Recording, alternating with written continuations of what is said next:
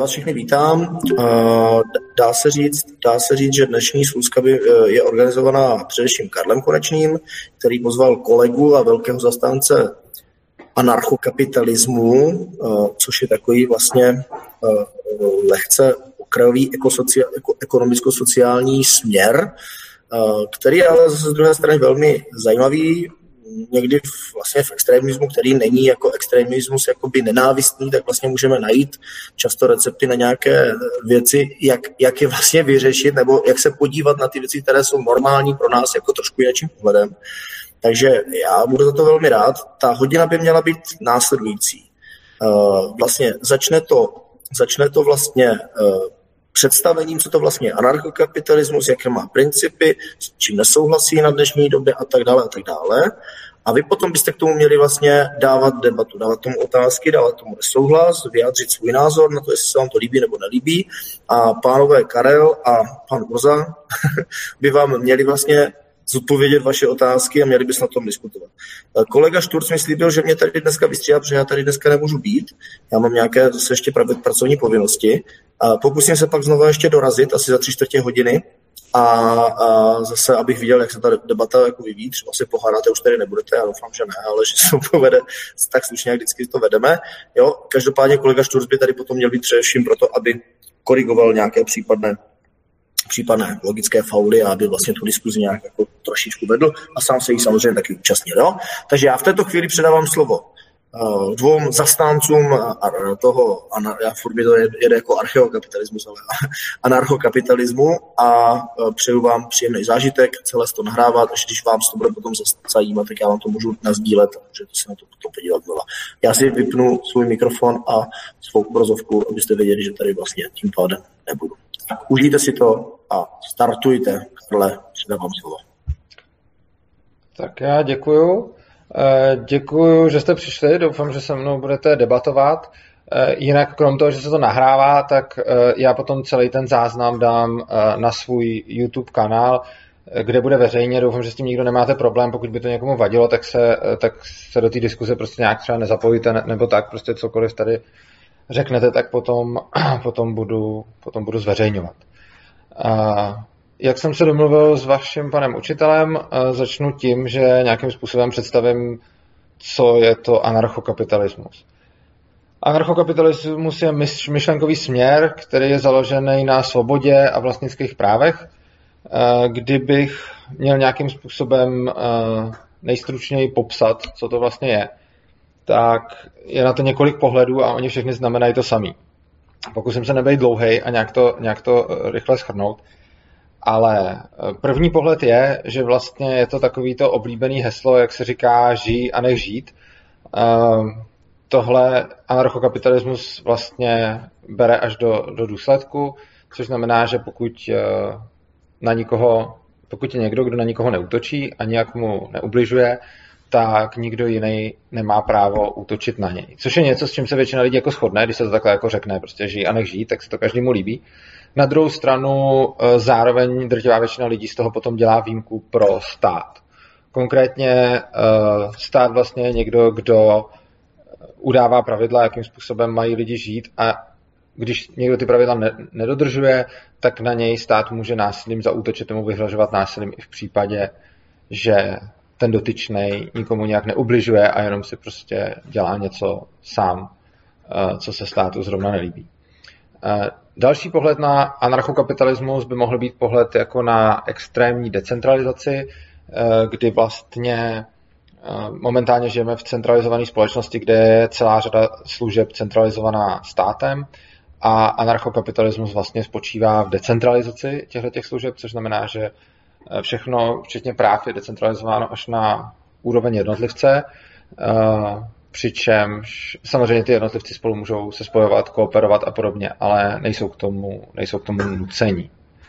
Další úplně jiný pohled, jak bychom se mohli dívat na anarchokapitalismus, je vlastně demonopolizace, úplná demonopolizace včetně státu, protože stát má monopol na eh, celou spoustu služeb a anarchokapitalisti vlastně často si lidi myslí, že chtějí, aby nikdo neposkytoval ty služby, které poskytuje stát, že jako říkáme, ty nejsou potřeba, což ale neříkáme.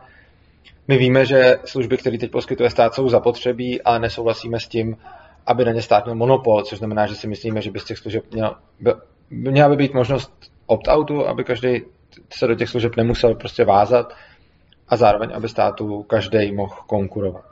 A asi poslední pohled, který bych vám k tomu řekl, je možná jako princip extrémní subsidiarity, kdy vlastně subsidiarita spočívá v tom, že každý rozhodování má dělat, být dělaný na tom nejnižším uh, celku, kde být děláno může a anarchokapitalisti jsou vlastně zastáncem toho, že, že ta subsidiarita by měla být až na úroveň jednotlivce, stejně tak jako jeho právo na sebeurčení a podobně, že by je neměli mít jenom územní celky, ale i jednotlivci. A v podstatě to znamená, že když já mám nějaký práva, tak já je samozřejmě můžu delegovat a je to naprosto v pořádku. Já se nemusím starat o úplně všechno, co mám ve svém životě. Na druhou stranu, když mám nějaký právo a delegovat ho nechci, tak by mi ho uh, nikdo neměl brát a to ani stát. Což je tak nějak, já nevím, hodně v rychlosti se, sečteno, potrženo, co si představuju pod uh, pojmem anarchokapitalismus a co tak nějak anarchokapitalisti chtějí. Uh, nejsme, jako i když jsme anarchisti, tak často se lidi pod anarchistama představí prostě takový ty anarchisty, co rozbíjejí výlohy mekáče a zapalují auta a, a jsou proti kapitalismu, tak to, to my nejsme. My ctíme, uh, my ctíme vlastně jako vlastnictví, ctíme vlastnický práva, akorát uh, prostě zastáváme to, že by nikdo neměl být k ničemu nucen, že všechno ve společnosti má probíhat na principu obou strany dobrovolnosti. Uh, nevím, kolik z toho, co jsem řekl, vám dává nějaký smysl a kolik ne. Udělal bych to tak, že abych prostě teď dlouho nemluvil, tak bychom se o tom mohli pobavit. Takže asi, uh, já teda nejsem tady někdo, kdo by měl, uh, kdo by měl tu diskuzi vést nebo moderovat, měl tady být nějaký moderátor a nevím, jestli se toho někdo ujme. Každopádně já bych se chtěl zeptat, jestli jako má někdo k tomu spíš napřed nějaký dotaz, jakože pak bychom si mohli zadebatovat a nesouhlasit, ale napřed bychom si mohli ještě vyjasnit třeba, co, co není jasný. A já poprosím, uh, jo, Karel konečně mi sice říká, že když tady není vyučující, že mám tu diskuzi vést, s čímž nemám úplně problém, ale já ne, ne, nerozumím tomu tomu softwaru, nikdy jsem ho nepoužíval, tady vidím, že se tady hlásí nějaký lidi, takže poprosím, když tak Karla, jestli byste to mohl vést vy. Jo, tak eh, prostě jako rád můžu dávat slova, takže viděl jsem, že se hlásil Štěpán s Viktorem, tak Štěpáne můžeš začít nějakou krátkou poznámku a potom, potom by mluvil teda ten Viktor. Tak, um, dobrý den, je slyšet? Dobrý den, slyším vás. Takže um, já sám o sobě teda respektuju tady váš názor, hádám, že i rozumím teda vašemu pohledu na svět a sám o sobě mi ani jako de facto nevadí. Nicméně věci, které já vnímám jako nepřímo problém, ale věci, které mi přijdou spíš jako že nelogický, ne nelogický, ale to spíš, spíš jako utopie. Podle mě totiž v praxi to nemá de facto moc šanci fungovat, protože pochybuju, že by všichni lidi jako kdyby ctili právě tady ty pravidla, protože de facto takhle. Vy jste říkal, jestli to správně teda chápu, že váš princip je úplně na začátku založen na principu žij a nech žít. Je to tak? Uh, já bych možná, jestli takhle, pokud by vám to nevadilo, jak jsem říkal právě, já nevím, jestli všichni rozuměli tomu, co jsem říkal, vy sám tomu rozumíte a tak, já se s vám o tom rád budu bavit. Ale asi mi přijde trošku kontraproduktivní, kdybychom tady teď my dva spolu začali nějakou debatu a hlásí, se tam třeba ještě pan Viktor Klíč, nebo já nevím, jak se jmenuje, a uh, že vlastně třeba má nějaký dotaz. Uh, takže jestli by vám nevadilo, kdybychom to pojali tak, že se napřed zeptají ty lidi, kteří uh, něčemu na tom, co říkám, spíš jako nerozumějí, nebo, nebo jim něco není jasný, nebo potřebují něco dovysvětlit, a až potom bychom jako o tom mluvili, jestli byste s tím byl takhle OK? Je, určitě v pořádku, rozhodně. Tak jo, dobře. Tak jo, tak já, já poprosím teda, jestli by teď mo- mohli uh, se zeptat ti, kdo uh, třeba o tom nic nevědí, nebo prostě z toho, co jsem říkal, jim není to jasný, protože já jsem to prostě popsal tak, jak jsem to popsat uměl, ale samozřejmě to neznamená, že, to, že každý pod tím vidí jako to samý. To samozřejmě nezjistíme, ale prostě uh, když tak dávám teda slovo tomu, kdo se chce spíš na něco dozeptat a pak až budeme diskutovat a nesouhlasit. No, eh, mohl bych se zeptat na jednu takovou věc ohledně ty politické strany, ty Urzy, jakože, kterou nechápu. E, jako asi, asi jo, jakože pokud, jo, to se stejně asi nikdo jiný nehlásí. Že vy máte vlastně jako politická strana e, v názvu e, Nechceme vaše hlasy. Mě by jako zajímalo, co, jaký je význam tohohle jako sloganu, jakože co chcete tím pádem, jako? Nebo respektive, jaký to má význam tady tohle, jakože nechceme vaše hlasy? Dobře, já na to odpovím. Zdá se teda, že tady není nikdo, kdo by se chtěl zeptat na něco k Ankapu samotnému. Uh, jestli tady někdo je, tak zkuste tam zmáčknout takovou tu ručičku, jak se tam hlásíte. A pokud ji nikdo nezmáčne, tak já odpovím na tuhle otázku a pak se zase vrátím k panovi Juricovi a, a, a dáme tam tu diskuzi.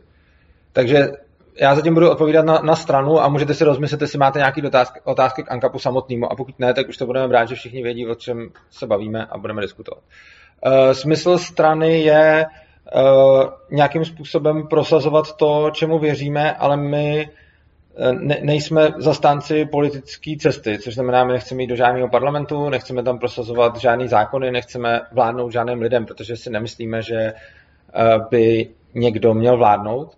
A, ale máme prostě nějaký politický názor, který považujeme za legitimní a prosazujeme ho.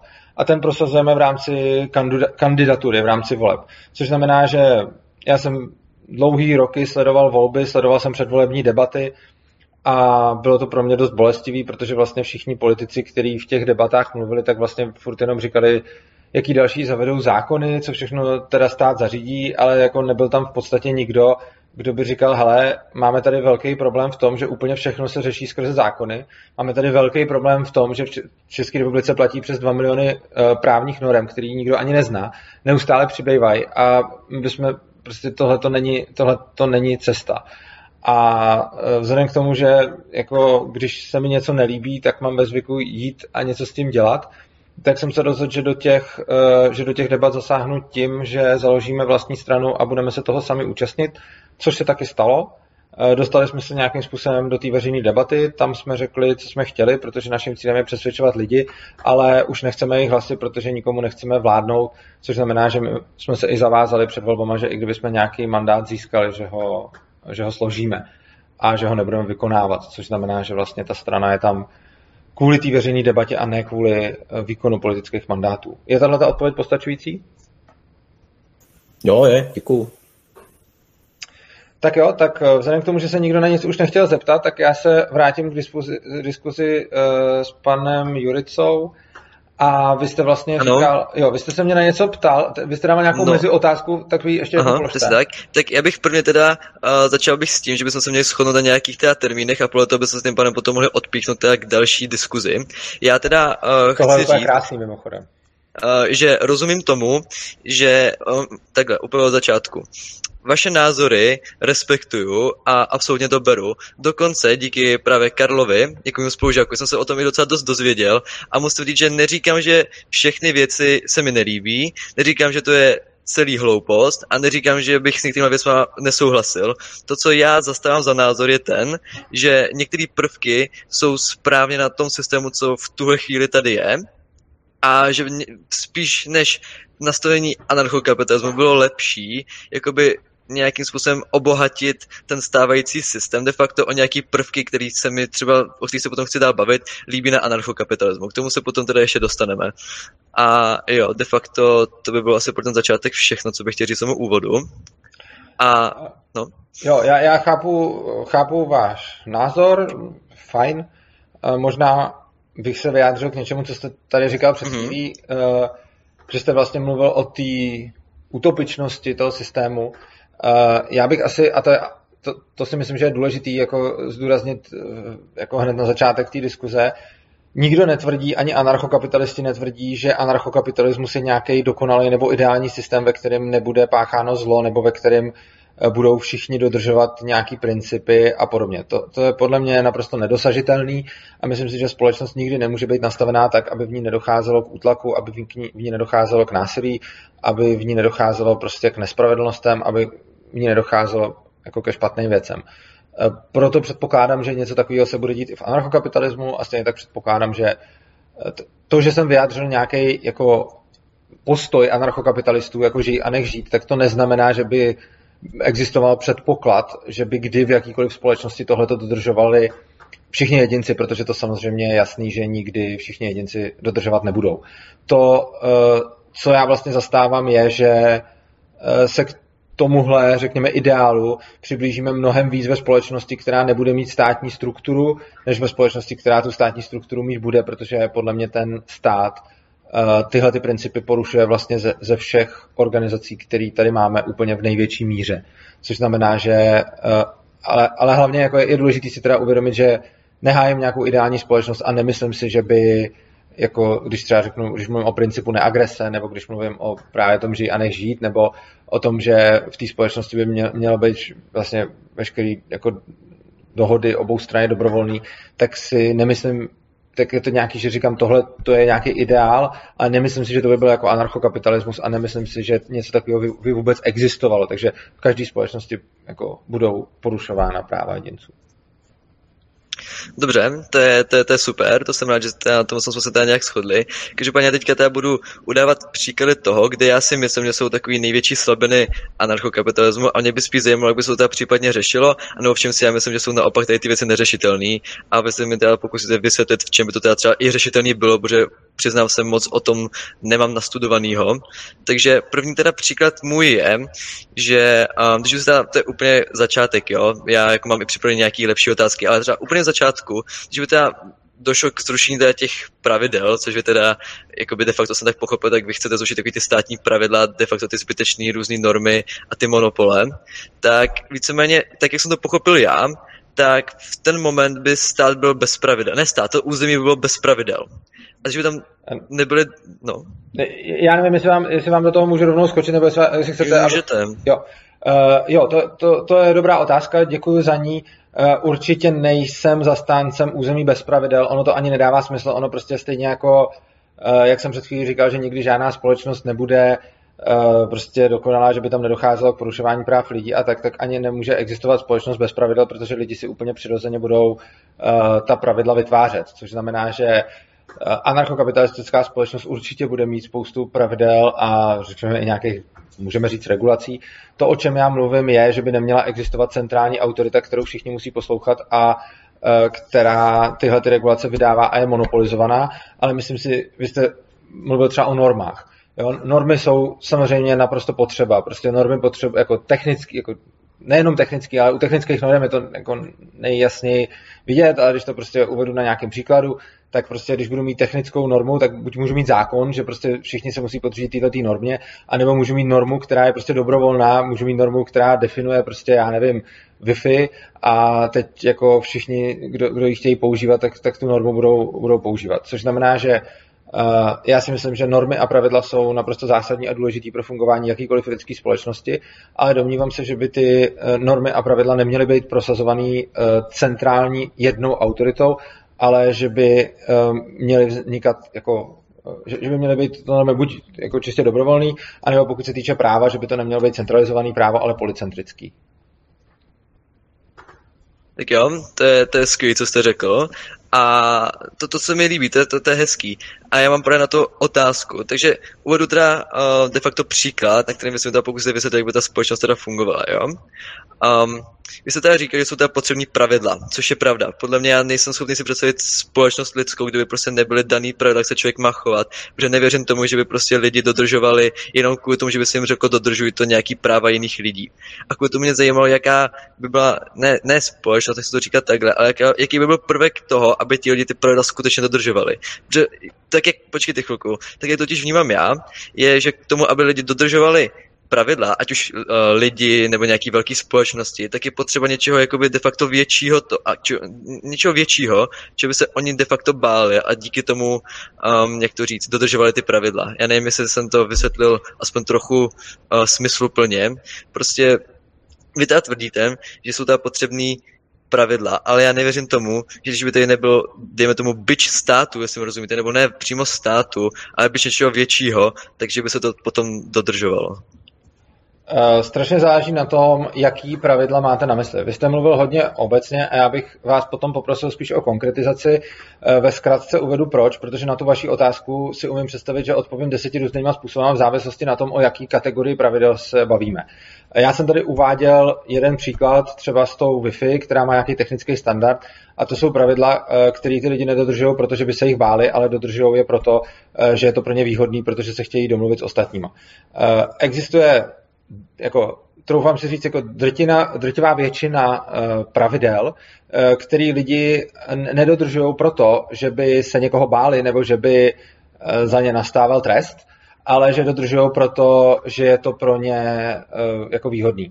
A já jsem uvedl ty technické normy, ale můžu uvést i jako společenské normy a podobně. Máme spoustu jako pravidel ve společnosti, které dodržujeme a dodržujeme je eh, jako proto, že je to pro nás výhodný a ne proto, že bychom se někoho báli nebo že by nám někdo vyhrožoval, ale prostě proto, že s těma pravidlama se nám líp kooperuje. Vy pravděpodobně myslíte nějakou podmnožinu pravidel a já bych se vás teda chtěl zeptat, abyste nějak líp definoval tu podmnožinu, o který se bavíme, abych vám mohl odpovědět. Jo, jo, přesně tak, jo, to jsem se špatně vyjádřil, to se omlouvám. Já, jsem to, já to uvedu na konkrétním příkladu. Um, je to z historie, ne úplně vzdálený. A v nějakém státě chučím, já, promiňte, už si nespomenu na jakým, v jakém, se stalo to, že de facto jedna firma převzala jakoby de facto funkci státu a došlo prakticky k um, jakoby zotročení té populace lidí, co žila v tom státě. No, potom už to vlastně nebyl stát, a byla to víceméně oblastí společnosti. A pro mě zajímalo, jak by anarchokapitalismus zabránil tomu. Vy jste říkal, že proč se dodržují kvůli tomu, že jsou víceméně lidem výhodná. A de facto v anarchokapitalismu, tak je tam to slovo kapitál, čili jakoby nějaký majetek a peníze, který hraje docela podstatnou roli, na to se shodneme. A proto, když by výhodný bylo pro, nějakou, pro nějakého velmi mocného se týče kapitálu, třeba utlačovat práva jiných lidí, jak by se mu v tom zabránilo. Třeba jo, uvedu přímo příklad, například kdyby právě, to je, sice je to hloupost, a de facto, kdyby Agrofert, kdyby teda skončili tady ty naše základní pravidla a Agrofert prostě by najednou měl možnost třeba například skoupit nějaký menší město, aby pro něho pracovalo, tak de facto co by mu zabránilo, aby prostě ty lidi de facto zotročil. Jakoby, rozumíte mi, není to dokonalý příklad, ale jenom... Jakoby... Dobře, tak uh, za prvý uh, u jako Agrofertu No, tyjo, tam, tam jste řekl hodně věcí, na které budu reagovat. Já asi mě tady zaujala jedna věc, kterou jste říkal úplně na konci, a to je to skoupení. Jo. Hrozně často se mluví o tom, že někdo něco skoupí, ale úplně se uh, u toho ignoruje, že aby někdo něco skoupil, tak to musí ta druhá strana prodat. A uh, prostě, kdy, když za mnou přijde Babiš a řekne prostě jako prodej mi uh, svůj dům, tak já mu jako neprodám, pokud nebudu moct jít jinam, nebo si za ty peníze koupit něco někde jinde. Takže kdyby Agrofert jako skoupil jako město, no tak buď, buď by ty lidi museli prodat, jako buď by jim nabít málo, pak by to neskoupil, anebo by jim nabít dost a dost na to, aby ty lidi prostě tam odsaď odešli a nechali to Agrofertu a sami si šli prostě po svým jinam. Uh, takže jako ten, jako příklad... Jako, ne, ne, já jsem to myslel trošku jinak, ne, já jsem to trošku jinak, ne skoupit, a řekněme zabrat, jakoby, jo, jo, dobře, jo, jako, okay, okay. takhle, jako uh, agresivně si prostě podmanit to území. Ano, chápu, čili ta otázka, jestli to, jako to, to, jak jsem tomu porozuměl i z toho, co jste říkal předtím, spíš se teda bavíme o tom, co zabrání mocnému a bohatému člověku, aby uh, vlastně získal moc nad nějakým územím a aby No nebo přesně tak, vlastně nebo obecně státem. třeba nebo obecně třeba máme teda princip to, že, že jo, máme tady konkurenci volnou, že prostě, když někdo třeba, nevím, ovládne trh, tak potom vzniknou nějaký menší firmy, které budou nabízet ty služby za výhodnější podmínky, je pádem se stanou větší a vytvoří se tím pádem konkurence pro tu velkou firmu. Jenže moje otázka právě tkví v tom, co by zabránilo té velké firmě se zbavit konkurence de facto. To no, je úplně jako základní otázka. Velký, ano, e, jako, co zabrání mocným a moci chtivým lidem na tom, aby prostě zotročili celou společnost, odpověď zní, další mocný a mocichtiví lidi, kteří mají stejný cíl a oni si v tom vlastně, uh, oni, oni si v tom tím pádem jakoby brání nebo konkurují. Uh, konkrétně samozřejmě, jako když se bavíme o třeba oblasti té bezpečnosti, tak samozřejmě určitě budou nějaký lidi, kteří budou chtít uh, získávat majetky ostatních násilím. A budou to nejenom prostě velký agrofertové, ale bude to prostě i kdejaký pobuda na ulici, který potřebuje peníze na na, na něco, na, na, na krabicák, tak si bude vzít ty peníze někam a pak všechno jako na nějakých mezistupních mezi tím. A samozřejmě, když eh, něco takového bude, tak teď tady máme policii, protože lidi mají uh, potřebu, aby je někdo ochránil, aby někdo chránil jejich majetek, jejich životy a podobně a stát jim tuhle potřebu zajišťuje. Úplně stejně, protože ta potřeba by existovala samozřejmě i na volném trhu, tak uh, by tuhle tu potřebu zajišťoval nikoli stát, ale prostě zase nějaký soukromníci. Je to z dnešního pohledu možná trochu těžko představitelný, protože uh, když si vlastně představíme dneska tu policii, že jo, tak on nikdo moc pořádně nekonkuruje, ale je to podobně, jako kdybychom si představili, že by třeba stát zadarmo rozdával jídlo, nebo by otevřel restaurace na každém rohu, tak by pak asi spousta restaurací zkrachovala protože by to stát dával jakoby zadarmo, i když zdaní. Takže tam, kde už stát vlastně má monopol na tom trhu, tak tam nevzniká konkurence. Ale vlastně všude, a to se ukazovalo i tam, kde stát tenhle ten monopol neměl, jako historicky, tak tam, kde uh, tu bezpečnost nezajišťuje stát, tak přijde někdo jiný, kdo ji, kdo ji prostě zajišťuje. Dobře, to taky jsem už tak nějak pochopil ze slov právě uh, například Karla. Uh, moje spíš otázka zní dobře, tak řekni mi teda tady nějaký teda de facto takový obraný složky, něco jako na způsob policie, no by to bylo jakoby pod nějakým soukromým vlastníkem. A tím by vznikla samozřejmě i nějaká konkurence. A to furt ale jako kdyby mm, nevyvrací to, že tím pádem by tady byly tady ty jednotky, řekněme, no tady ta, dobře, tady ta společnost, aby na nějakém místě prostě operoval měl nějaký své zákazníky a jak by to teda fakt fungovalo v tom v té praxi, koho by vlastně chránil, protože ta společnost chce chránit svoje lidi, kteří si ji zaplatili. Řekněme, že třeba tady ten chlapík si ji zaplatil, že chlapík vedle něho de facto ne. A tím pádem, jakoby, jak by se dokazovalo, že oni by tam teda přišli, viděli by, že se páchá zločin a prvně by se jako kdyby zeptali, počkejte, okradáte našeho zákazníka, ne, tak je to dobrý, okrajte si ho dál, nebo No, tam, Rozumíte mi? Jako to, to už je spíš, to, to, tohle už je spíš jako technikálie, která... A jenom vás si upozornit, že nemáte o, zaplý Máte vyplý mikrák, přesně tak. Díky, díky. Uh, já nejsem zvyklý používat tenhle ten software, takže to. Uh, tohle je uh, podle mě už spíš jako technický dotaz, jako samozřejmě odpovím, ale je to podle mě spíš dotaz jako technický a ne principiální, že prostě máte, poskytujete nějakou službu a potřebujete nějak identifikovat svoje zákazníky. Takže jako ty zákazníci si vás tam třeba zavolají nebo je nějakým způsobem mapujete. Nemluvě o tom, že vy když jako poskytujete vy když poskytujete nějakou bezpečnostní agenturu, řekněme, a teď jako vidíte, že se někde děje nějaký zločin, tak je ve vašem zájmu tam zakročit z mnoha důvodů a pak až řešit, kdo je váš zákazník. Eh, jednak z toho důvodu, že to může být váš zákazník samozřejmě, a jednak z toho důvodu, že vy pokud jste firma, která poskytuje eh, jako nějakou takovou bezpečnost eh, a zachráníte někoho, kdo není váš zákazník, tak můžete udělat najednou v tu chvíli nabídku toho, aby se vaším zákazníkem stal, což ten člověk bude pravděpodobně k tomu v danou chvíli, řekněme, jako výrazně otevřenější, než když mu to nabídnete jenom tak. A další faktor toho je, že vy když vlastně máte chránit svoje zákazníky a najednou vidíte, že někde máte někoho, kdo páchá zločin, tak pro vás prostě není moc výhodný, aby tenhle ten zločinec jako volně pobíhal po ulici, protože i když teď by neokrádal vašeho zákazníka, tak ten příští, který ho okrade, může být jako váš. Takže existuje jako celá jako řada způsobů, jak se ten zákazník identifikuje, konkrétně prostě někam zavolá, jakože někdo se mu, jako voláte policii, tak vy zavoláte tu svoji bezpečnostní agenturu a tam už se jako zákazník prostě nějakým způsobem uh, jako identifikujete prostě celkem hned.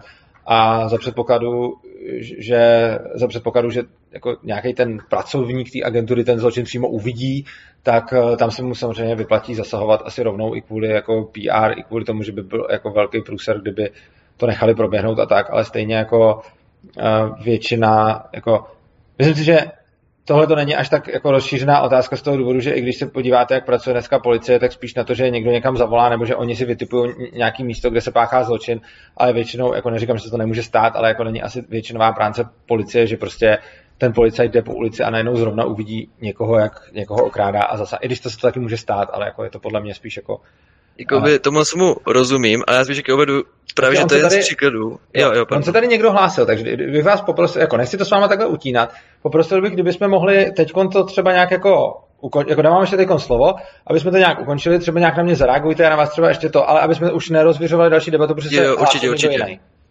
Tak já bych jenom chtěl říct, že jakoby právě tohle je jeden z věcí, jeden z příkladů, kde já úplně nevěřím tomu, že by to v praxi právě fungovalo protože spíš by to chtělo, aby ta, budíš, já, budíš, kanál třeba říká, že kdyby ta společnost už na to byla nějakým způsobem delší dobu zvyklá, tak by to teoreticky fungovat mohlo. Ale já mluvím o předpokladu, kdyby to nastalo takovýhle systém v tuhle chvíli, za ně by to nemělo šanci fungovat. A to právě z jednoduchého principu. A to je ten, že například uvedu příklad, když máme uh, klub, ve kterém jsou sekuritáci. Ti de facto prosím, zastávají... Ne, neuvádějme další příklady, to je přesně to, o čem jsem prosil, abych rád dokončil Aha. jako tenhle. A proč na tyto... Jo, jako... Protože se tady proč... hlásají lidi. Uh, já, já, vám to, já vám jako nechci brát slovo, jenom zase nechci, aby jsme tady debatovali jenom dva. To se bude, to se bude rychlý, to se bude rychlý, tak, tak jako by máme tady příklad třeba baru, kde máme prostě jaký vyhazovače a tím je de facto ti, ti se zajímají o to, dokud se někdo pere v jejich klubu. Protože v tom klubu mají de facto svoji jakoby, práci, jakoby, tam mají udržovat klid. A pokud teda vyjdete z klubu, tak se klidně můžete dorubat, že se klidně zabijete, rozumíte mi?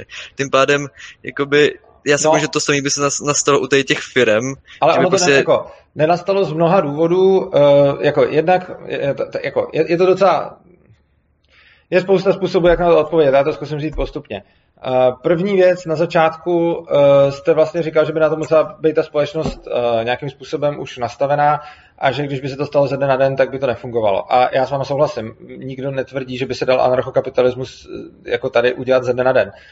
Je to úplný nesmysl. Prostě nemá to ani jako podporu veřejnosti a není možný prostě ten obrovský státní aparát, který tady máme ze dne na den, prostě demontovat. Jinak vidím lidi, co se hlásí, já vám dám určitě slovo, jenom prostě se pokusím to postupně. Uh, takže určitě jako je nesmysl demontovat to ze dne na den, je potřeba ten stát postupem zmenšovat, čili by se na to ty lidi jako zvykali. Uh, co se týče toho příkladu, který jste dali, dal s těma vyhazovačema, tak samozřejmě právě protože tady neexistuje žádná velká konkurence policii, tak ty, tak ty vyhazovači jsou maximálně tak třeba v tom baru. Jenže ona samozřejmě, když by pak byla nějaká bezpečnostní agentura, která by prostě poskyt, měla jako v dvoumilionovém městě Praze by měla jako půl milionu zákazníků, tak prostě by v tu chvíli platilo, že když ten její jako vyhazovač nebo prostě ten její zaměstnanec půjde po ulici a uvidí, že, ho tam, že tam někoho okrádají, eh, tak prostě zakročí v každém případě, protože jeho rajonem je ta Praha protože pro tu firmu je ekonomicky naprosto nesmyslný udělat to, aby on nezakročil. Ty důvody jsem tady vysvětloval. Je to jednak proto, že kdyby to náhodou byl jeho zákazník a on nezakročí, tak je to eh, strašně špatná pověst. Za druhý, kdyby to nebyl jeho zákazník a on zakročí, tak si ho může jako zákazníka získat do budoucna.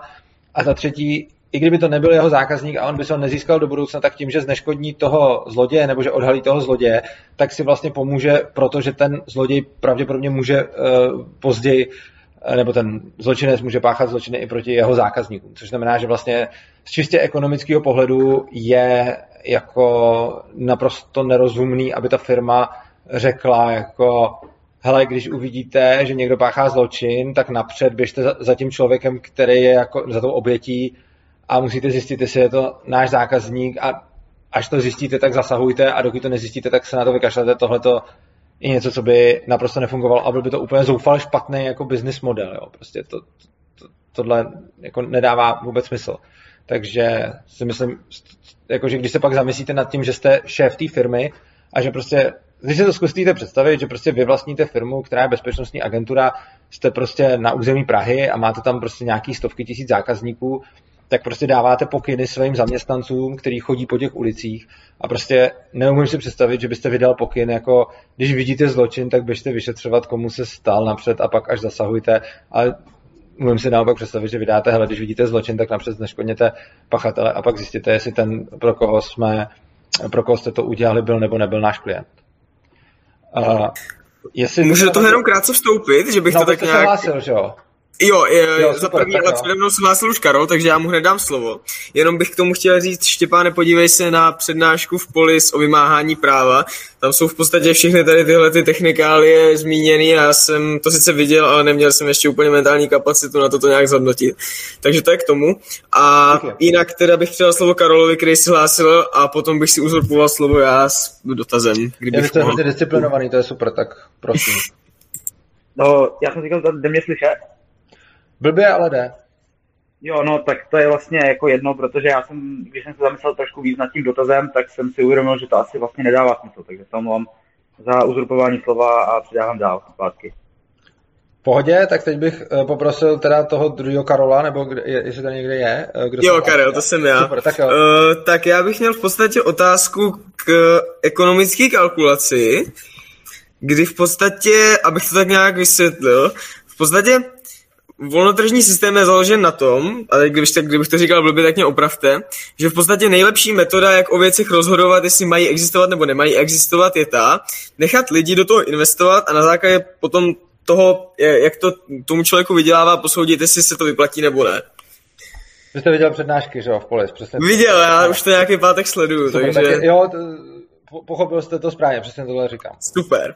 Uh, a já bych tady teda měl otázku, kdy v podstatě vy říkáte, že člověk, je to teda socanský dotaz, jo, napadlo mě, tak, tak se na něj zeptám, protože mi přijde docela dobrý, že v podstatě člověk na to, aby vyjádřil svoji preferenci, vy jste říkal, že je nejobjektivnější ten systém, že za to zaplatí.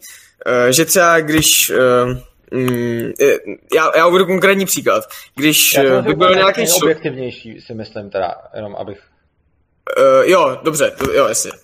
Uh, když bych uvedl nějaký konkrétní příklad k tomu dotazu, tak uh, v podstatě, když nějaký, uh, nějaký velmi zámožný člověk má volný milion na účtě a rozhodne se ho investovat do něčeho, a tak to neznamená, že člověk, který, ten prost, který těch prostředků má mý, že má menší, m, že má v podstatě menší touhu na tom, aby to tam bylo. Že on v podstatě eh, tím, že nemá tolik prostředků, není schopen vyčíslit tu svoji touhu, uh, aby, to tam, aby tam ten projekt byl, tak jestli s tímhletím anarchokapitalismus nějak pracuje, nebo celkově ten volnotržní systém, že v podstatě každý člověk má jako logicky, že ne každý člověk má stejně peněz. Jasně, tohle to myslím si, že asi nejlíp eh, tam vysvětlil právě na té přednášce o veřejném prostranství a svobodě slova. A přesně tohle to tam řeším, že vlastně, když máme nějaké demokratické hlasování, tak, je tam, eh, tak, tak to funguje tak, že o tom, co kde bude, se prostě rozhoduje tak, že každý zvedne ruku a má jeden hlas a je, pro nebo proti, nebo prostě to může udělat zastupitelsky a podobně. Každopádně ta poenta je, že potom eh, spousta lidí hlasuje, protože to hlasování jako nic nestojí, tak spousta lidí hlasuje o věcech, které vlastně nemusí žádným způsobem jako zajímat a který je kolikrát ani nezajímají a o kterých vlastně nic nevědí. A potom každý má stejně jeden hlas, takže pak ten hlas bude mít úplně stejný, jako o, o nějaký oblasti bude mít úplně stejný hlas někdo, kdo se o to fakt zajímá a prostě záleží mu na tom a někdo, komu je to vlastně jedno a dává tam ten hlas, protože mu prostě někdo dal koblihu. Uh, tohle anarchokapitalismus zlepšuje a zase já neříkám, že to je jako ideální, jenom říkám, že to je zlepšení. A proti tomu, že v momentě, kdy se vlastně jako v úzovkách hlasuje peněženkou, tak ten člověk může vyjádřit váhu toho hlasu tím, podle toho, kolik prostředků tam, podle toho, kolik prostředků tam nasype. Pochopitelně to má tu zjevnou nevýhodu, kterou jste řekl, že když někdo má prostě volný milion a někdo jiný má volnou tisícovku, tak ten s tím milionem má jako tisícinásobný hlas oproti tomu s tou tisícovkou. Eh, na druhou stranu tahle ta věc, jestli se ptáte na to, jaký jako v ozovkách jako řešit, tak eh, jako řešit tím způsobem, že ten, kdo má tu volnou tisícovku, tak pořád má jako možnost si jít vydělat víc peněz, pokud mu na něčem tolik záleží a získat tím jakoby větší váhu toho hlasu. Čím se zase nějakým způsobem ukazuje, že vlastně kdo byl ochotný pro to, a kdo, kdo, že když je ochotný uh, ještě něco udělat pro další lidi a vydělat si tím další peníze, tak tím vlastně zvyšuje váhu toho hlasu. Přičemž ono, i to, že někdo má ten milion a někdo má tu tisícovku, jako ono to nemusí znamenat, že, mm, že prostě ten s tím milionem udělal pro společnost víc, protože mohl třeba někde ukrást nebo něco takového, ale prostě jako koreluje to s tím, že čím víc věcí uděláte pro lidi, tím víc máte peněz, protože vám ty lidi za to zaplatí. Zase je to jenom korelace, není to jako, že by to tak vždycky muselo být. Vy můžete něco udělat pro lidi a oni vám za to nemusí zaplatit z nějakých důvodů, anebo třeba vy můžete k těm penězům přijít jako na základě toho, že je někomu jako ukradnete. Uh, nebo se k ním prostě dostanete nějakým jiným nekalým způsobem. Ale jakože v principu teda to znamená, že jako koreluje to, kolik máte těch volných peněz s tím, kolik jste toho udělal jako pro lidi a tím pádem teda potom ten, kdo pro tu společnost udělal víc, má ještě víc hlasů v tom rozhodování, takže si dokonce myslím, že to není jako bug, který by se měl opravovat, ale myslím, že to je jako spíš feature ve smyslu, že v té společnosti jako to hlasování penězma má jednak tu vlastnost, že můžete, že vlastně hlasujete jenom o tom, na čem vám záleží a nejdete hlasovat o něčem, co je vám v podstatě jedno. A ta druhá vlastnost je, že čím víc jste toho udělali pro společnost, tím víc máte jakoby těch hlasů, protože ty lidi vám za to zaplatili. Ale samozřejmě u toho druhého ještě zdůraznuju, neříkám, že to takhle prostě musí nutně být. Říkám, že to je jako, že, že to je nějaká korelace s tím, ale najdete tam určitě spoustu případů, kdy bude mít ty peníze někdo, kdo eh, prostě třeba jako okrát a naopak je nebude mít někdo, kdo se třeba nechal okrást, jo? takže jako má to samozřejmě svoje jako nevýhody, ale to je to, co jsem říkal na začátku, prostě nikdy nebudete mít ideální stav. Jasně, jo, super. Tak um, hlavně moc děkuji za ten argument, že v podstatě, když někdo uh, by těch peněz měl méně a měl by hodně velké zájem na to, aby nějaká věc někde stála, tak v podstatě nikdo mu nebrání v tom maximalizovat uh, ty, ty své prostředky tím, že začne něco dělat a začne vydělávat. Takže v podstatě to mě nenapadlo a to, to jsem hlavně chtěl slyšet. Děkuji. A předám slovo teda Štěpánovi, který má další dotaz. Jo, no, aby to nevypadalo tak, jako mě se upřímně, fakt některé věci na tom anarchokapitalismu líbí, které by fakt mohly fungovat, ale tady prostě je fakt furt pár základních věcí, které jsou za mě prostě ne, neuspokojivý a je to právě dokonalý, já, to, já se k tomu zase vrátím k tomu příkladu, já vím, že asi se vám to asi nelíbí, nebo je to takový Ne, ne, ne, promiňte, já, jsem, já, já, jsem vás u toho příkladu stopnul jenom proto, že tam byli další dva lidi, co se hlásili a nechtěl jsem, jo. aby jsme celou dobu vedli Jasně. diskuzi jenom spolu. Dokud je, se nikdo jiný nehlásí, tak se k tomu příkladu vracejte, kolikrát budete chtít, protože dobře. to fakt nevadí a, a dávejte ho klidně znova. Dobře, dobře, no, tak máme tady jednoduchý prostě princip. Je to furt s tím mocenstvím, prostě hlavně těch větších skupin, že ty podle mě jsou takový hlavní problém. De facto jakoby my normální lidi, tak tam věřím, že by to klidně i fungovat mohlo. Tam jako kdyby já problém nevidím. Nicméně um, ten problém tam nastává ten moment, kdy prostě tady máme fakt někoho, kdo má velikou moc. A v ten moment já úplně nevěřím tomu, že by byl ochotný respektovat nějaký pravidla, protože prostě um, máme tady prostě někoho, kdo má velkou sílu a budíš, máme tady nastavený, máme určitou společnost lidí, která má nastavený pravidla. A já nevěřím tomu, kdyby tam prostě najednou nakráčel s velkou sumou peněz a řekněme třeba 20 tisíci chlapama s kalachama a řekl by prostě ne a jste moji. A rozumím, že vy jste říkal, že by měl konkurenci v někom jiným, kdo by si o ty lidi taky jakože nevím, na ně relativně, jako řeknu to, brousil zuby, ale mě by spíš jako by zajímalo, co by zabránilo tomu, aby vznikl de facto feudální systém, kdyby prostě ta velká firma zastala víceméně roli relativně šlechty, kdyby nabízela lidem ochranu na svém území, že by tam právě zřídila de facto policii, a rozumíte mi, jak to myslím? Já doufám, že jsem to vysvětlil aspoň trochu srozumitelně. No, rozumím. A t- ta odpověď je ta, co jsem dával předtím. Prostě těm, eh, té velké firmě v tom za- zabrání jiný velké firmy. Vy vlastně pořád uvažujete.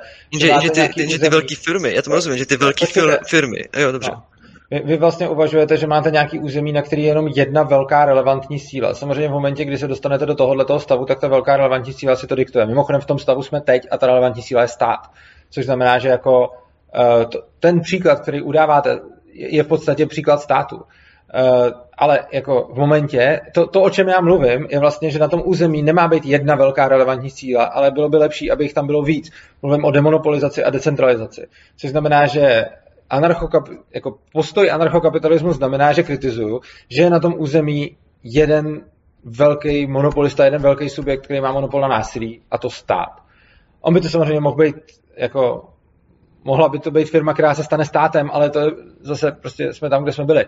Ale prostě to, o čem mluvím, je, že by, ta, že by na tom území uh, neměl být monopol na násilí, ale mělo by tam takhle uh, fungovat víc těch subjektů a v momentě, kdy na tom území máte víc těch subjektů, tak to, to už jim brání v tom, aby dělali tohle, protože on, když potom, uh, jako ono, jako není úplně nejjednodušší, jako jak získat z lidí peníze. Prostě buď jim můžete prodávat věci a služby, anebo na ně můžete jako vběhnout s kalachama, jenže ono jako není úplně, jako, jako to, to s těma kalachama je mnohem riskantnější způsob, zejména pokud na tom území máte ještě další takovýhle velký hráče, jako jste vy. Což znamená, že jako máte tu vlastně ekonomickou nebo politickou cestu, jak dostávat cílů a ta s těma kalachama je ta politická a ta, ta s tím, že jim něco prodáte, je ta ekonomická. A to, mm, a, a vlastně já jsem zastánce té ekonomické. Můžu takhle toho trošičku jakoby skočit. Tohle to všechno jsou věci, kterým já rozumím. To já přesně chápu, co vy tím říkáte. Tady je problém, že já vám uvedu třeba příklad, že máme teda jako, že záleží, co se bere jako velký území totiž. Protože podle mě je relevantní počet těch subjektů, podle mě by se nechovali vůči těm lidem správně a spíš by tam potom oni mezi sebou jakoby kooperovali. Že já uvedu příklad, protože třeba v historii, tak uh, máme tady třeba příklad prostě, nevím, Evropy v nějakém například 16. století, dobře? a víceméně na území Evropy je tady velký počet nějakých relativně v úvozovkách na, ten, na tu velkou Evropu malých uskupení, které pod sebou prostě mají ty lidi a třeba ty lidi prostě utlačují a získávají právě že peníze na to, že třeba nevím, ty lidi naženou plácnu do dolů, ty, ty lidi jim vydělají nějaký suroviny a oni je potom vyměňují s těma jinýma velkýma korporacemi. Rozumíte mi, že jakoby No rozumím, ale to vlastně kritizujete stát, což děláte to samé, co já. Prostě to, co se tady dělo v Evropě v 16. století. Jo, bylo, přesně tak, jo, že, kritizuju, že státy, ale ano. Že, že, že, prostě státy vznikly jako i původně, takže prostě někdo, kdo měl velkou sílu, tak si zotročil ty lidi, kteří tam byli a, a získal nad nima moc. A já mluvím o tom, že to je špatně. Ten no stát se nějakým způsobem vyvinul do toho státu, který tady máme teď. Ten je samozřejmě mnohem lepší než ten, co tady byl tehdy, ale pořád tvrdím, že to je špatně. Přesně tak, tak. Mě právě vlastně jako schodnu na tom, že uh, já se s váma shodnu na tom, že je špatně, aby tady měl někdo monopol na násilí a že něco to vede jako ke, jako ke špatným věcem a proto zastávám to, aby tady ten monopol nebyl. To, že vy tvrdíte, že se může stát, že když tady ten monopol nebude, že pak zase vznikne, v tom máte samozřejmě pravdu, on může vzniknout, ale jako jde o to, že ne, neexistuje žádný uskupení, žádná, řekněme, jako žádný uspořádání společnosti, žádná společenská podoba, která vám prostě jako vydrží navždy. Prostě časem se vždycky změní. Což znamená, že ať tady budete mít teď demokracii, tak tady tak, taky nebude navždy. Když tady předtím byla prostě monarchie, tak to taky nebyla navždy. Jakože ani ty feudálové nezůstaly navždy. Což znamená, že jako všechno se bude jako v průběhu času vyvíjet a pokud se mě ptáte na to, jestli se jako může stát, že se z anarchokapitalismu stane prostě feudalismus, ano, může se to stát. Na druhou stranu, já jsem docela přesvědčený, že třeba demokracie v podobě, v jaký máme teď, že se zcela zákonitě blíží k socialismu a k totalitě a jsem si docela jistý, že pokud se jako nic nezmění a půjdeme tím směrem, kterým jdeme teď, tak jsme za pár desítek let jako v docela tuhý totalitě. A uh, myslím si, že prostě věci se měnějí, že je to jejich přirozený chod a že, že nedává smysl ptát se na záruku, jak zaručíte, že se nestane tohle, protože to nezaručíte. Nezaručíte to v žádném režimu a prostě je pravda, že se to může stát. Na druhou stranu je to to, proti čemu já tady vystupuji. Já tady říkám, máme tady uh, jednoho, prostě máme tady nějaký monopol na násilí a to je špatně a to, co já chci, je to demonopolizovat, aby tady mohlo být víc subjektů, kteří si budou konkurovat. Jestli do toho můžu zase vstoupit, eh, já se omlouvám. Eh, první věc technická, že v podstatě v anarchokapitalismu by, společ, by byly povolené zbraně, tím pádem společnost by byla ozbrojená a nebyla by tak zranitelná, jako je teď. Eh, to je první věc. A ta druhá, že bych se možná pomalu odpíchnul od tohle tématu, který mi přijde, že by se v anarchokapitalismu, jako od, když se bavíme o anarchokapitalismu, tak bychom podle mě měli tohle téma řešit úplně jako poslední, protože mi nepřijde až tak důležitý a přijde mi spíš důležitější mluvit o těch ekonomických neefektivitách současného systému a socialismu. A právě vyzdvihnout ty výhody, výhody toho kapitalismu, aby jsme si vlastně uvědomili, proč je vůbec důležitý o tom přemýšlet. E, jestli byste třeba k tomu nemohl uvést nějaký monolog, já vím, že to je hrozně jako hrozně obsáhlý téma, ale třeba vysvětlit ekonomickou kalkulaci si myslím, že by bylo úplně úžasný, protože věřím, že jsou tady lidi, kteří to ještě neslyšeli. Takhle, mohl bych, ale je mi rozhodně nepříjemný utnout pana Juricu, který má prostě nějaký jako názor a o něčem jako debatoval. Asi by mě záležel, jako záleželo by mě asi na názorech vás všech a nechci asi někoho utínat, takže jako pokud by mi tady prostě, já nevím, kolik je nás tady připojených deset, tak pokud prostě z těch deseti lidí osm chce, abych mluvil o ekonomické kalkulaci, tak asi jako OK a stejně bych ještě rád jako s panem Juricou aspoň ten dialog nějak ukončil.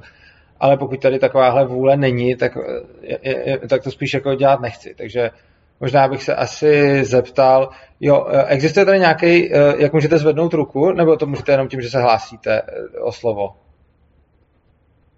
No tím, že se uh, hlásíme o slovo, tam je vedle toho mikrofonu kamera a tam je ta ručička. Jo, dobře, no. tak víte co, hele. Eh, kdo chce, abych eh, teď vysvětloval ekonomickou kalkulaci, tak zvedněte tu ručičku na chvilku, já se podívám, kolik lidí to je a pak ji zase od, odzvedněte. Takže je to zatím jeden. OK, tak je, je to jeden. Tak prosím o odzvednutí. A teď kdo chce, abych pokračoval v debatě uh, s panem Juricou, zvedněte tu ručičku. Jo, tak těch je hodně. Takže ještě, ne, no, takže prostě, jo, no, tak prostě budeme pokračovat, budeme pokračovat v této debatě. A já teda jsem řekl nějaký svůj jako statement a teď myslím si, že na panovi Juricovi, aby zareagoval, ale teď tady ještě někdo hlásil. To se hlásil, nebo to jste jenom vyjadřil? Ne, ne, t- moje myš se laguje. Jo.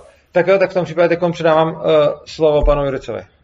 No, děkuju. Mně furt tak trochu přijde, že si úplně nerozumíme v tom, co se já snažím jakoby vysvětlit. Um, já totiž myslím to, že buď vy jste říkal, že já, já souhlasím s tím, že vlastně de facto to, co jsem říkal, je víceméně stát a já netvrdím právě, že náš stát a náš systém je správný, jo, nebo ideální tak to je první věc. A fakt netvím, že je ideální. A právě mě zajímá, jak by anarchokapitalismus řešil to, aby de facto nevznikaly horší verze státu. Jakoby, nechci chvilku to trochu rozvíst. A právě, že mě nepřijde uspokojivá vaše odpověď v tom, že já prostě nevidím žádnou bezpečnost toho, že prostě vždycky budou mocní lidi. Jsme ve společnosti, kde prostě jsou lidi, kteří jsou samozřejmě nemajetní, a lidi jsou hrozně silní a tak to prostě je, to beru jako známou věc a to jsou prostě věci, kterými člověk se musí naučit žít, to chápu. Prostě nikdy nebudeme mít stejně a ani to není cíl můj třeba pro společnost, jak si já představuju.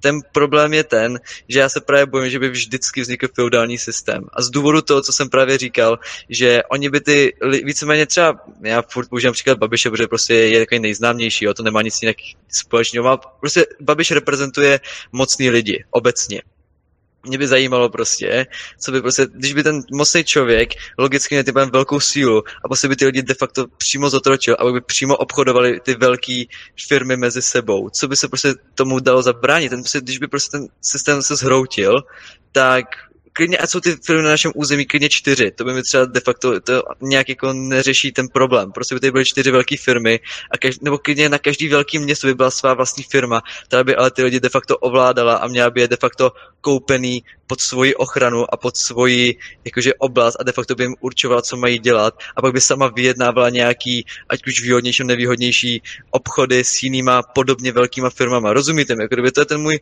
no já problém. Mám pocit, já mám pocit, že vám na to furt odpovídám, ale je, je mi divný, že se nám to furt nějak nedaří si to jako předat. Uh, prostě ptáte se, co, co dělá s Babišem. Já se ptám, co dělá náš stát s Babišem.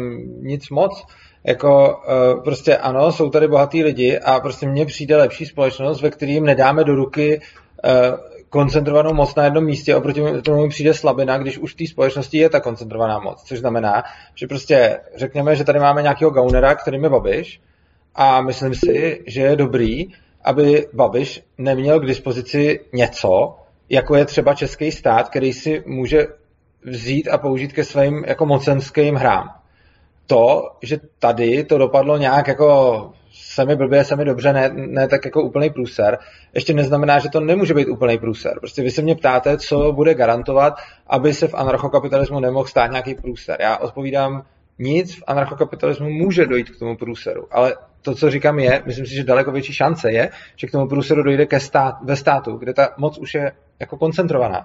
Když se podíváte do historie, nemusíte chodit ani tak daleko, nemusíme prostě chodit jako do feudalismu 16. století.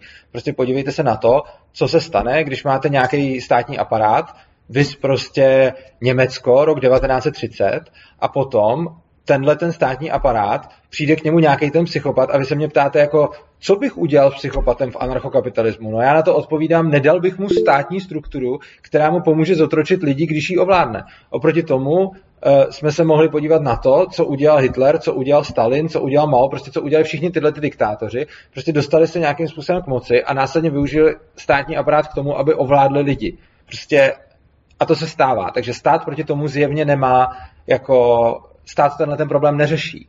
A my, protože vedeme diskuzi, jak už jsem na začátku říkal, já ne, neříkám, že anarchokapitalismus je ideální a že má řešení na všechno. My, já porovnávám anarchokapitalismus se státem a říkám, že anarchokapitalismus má svoje mouchy, říkám, že anarchokapitalismus má spoustu, jako se tam může stát spousta jako negativních a špatných věcí. Na druhou stranu to ve státu taky. A já vám prostě nemůžu říct, že anarchokapitalismus může garantovat, že, že se tam něco takového nestane. Jenom říkám, že tam existují nějaký mechanismy, které tohleto jako oddalují. Oproti tomu ve státu na jistotu víme, že taková garance taky neexistuje, což znamená, že jakoby mít na anarchokapitalismus ten požadavek, že musí mít nějakou garanci, že se nestane to, že ten psychopat neovládne ty lidi, je jako podle mě jako přehnaný požadavek s ohledem na to, že se stačí podívat do 20. století a 20. století je historie toho, kde vlastně drtivou většinu času neustále nějaký tyran ovládal obrovský spousty milionů lidí skrze státní aparát. Takže prostě stát na tohleto řešení nemá. To, že se to teď zrovna v České republice teďka neděje, je sice hezký, ale jako bavíme se nějak historicky nebo bavíme se jako v nějakém dalším časovém úseku a stačí se prostě podívat jako 40 let zpátky, jenom pouhé 40 let zpátky a dělo se to i tady na tomhle území. Což znamená, a, a dělo se to strašně dlouho. Takže prostě jako, když se podíváme na posledních 100 let, tak se to spíš dělo, než nedělo. A zase to, to, co jsem už tady říkal, myslím si, že to, jakým způsobem máme našlápnuto, a měl jsem o tom i celou přednášku vlastně o demokracii, jestli se můžete podívat na ten můj kanál, tak tam vlastně vysvětluju, že jako demokracie inherentně vede k socialismu a k totalitě. Což znamená, že jako to, to, co se tady děje, je, že k té totalitě směřujeme. Takže my jsme tady měli strašně dlouho nějakou totalitu, teď tady máme období nějaké relativní svobody a zase směřujeme k další totalitě, což je blbý. A anarchokapitalismus jako nemá, nemůže garantovat, že se tohle nestane, protože podle mě neexistuje garance, že se tohle nestane. Já si myslím, že neexistuje žádný režim. Prostě jediný, o co jde, je čas a můžeme se bavit o tom, za jak dlouho se něco takového stane, ale prostě nemá vůbec smysl se bavit o tom, jako jak zajistíme, aby se to nestalo nikdy, protože to podle mě nejde. Prostě ať vezmete jakoukoliv civilizaci, podíváte se do historie, tak každá má tu vlastnost, že po nějaký době se tam stane takovýhle průser, že někdo zotročí ty lidi.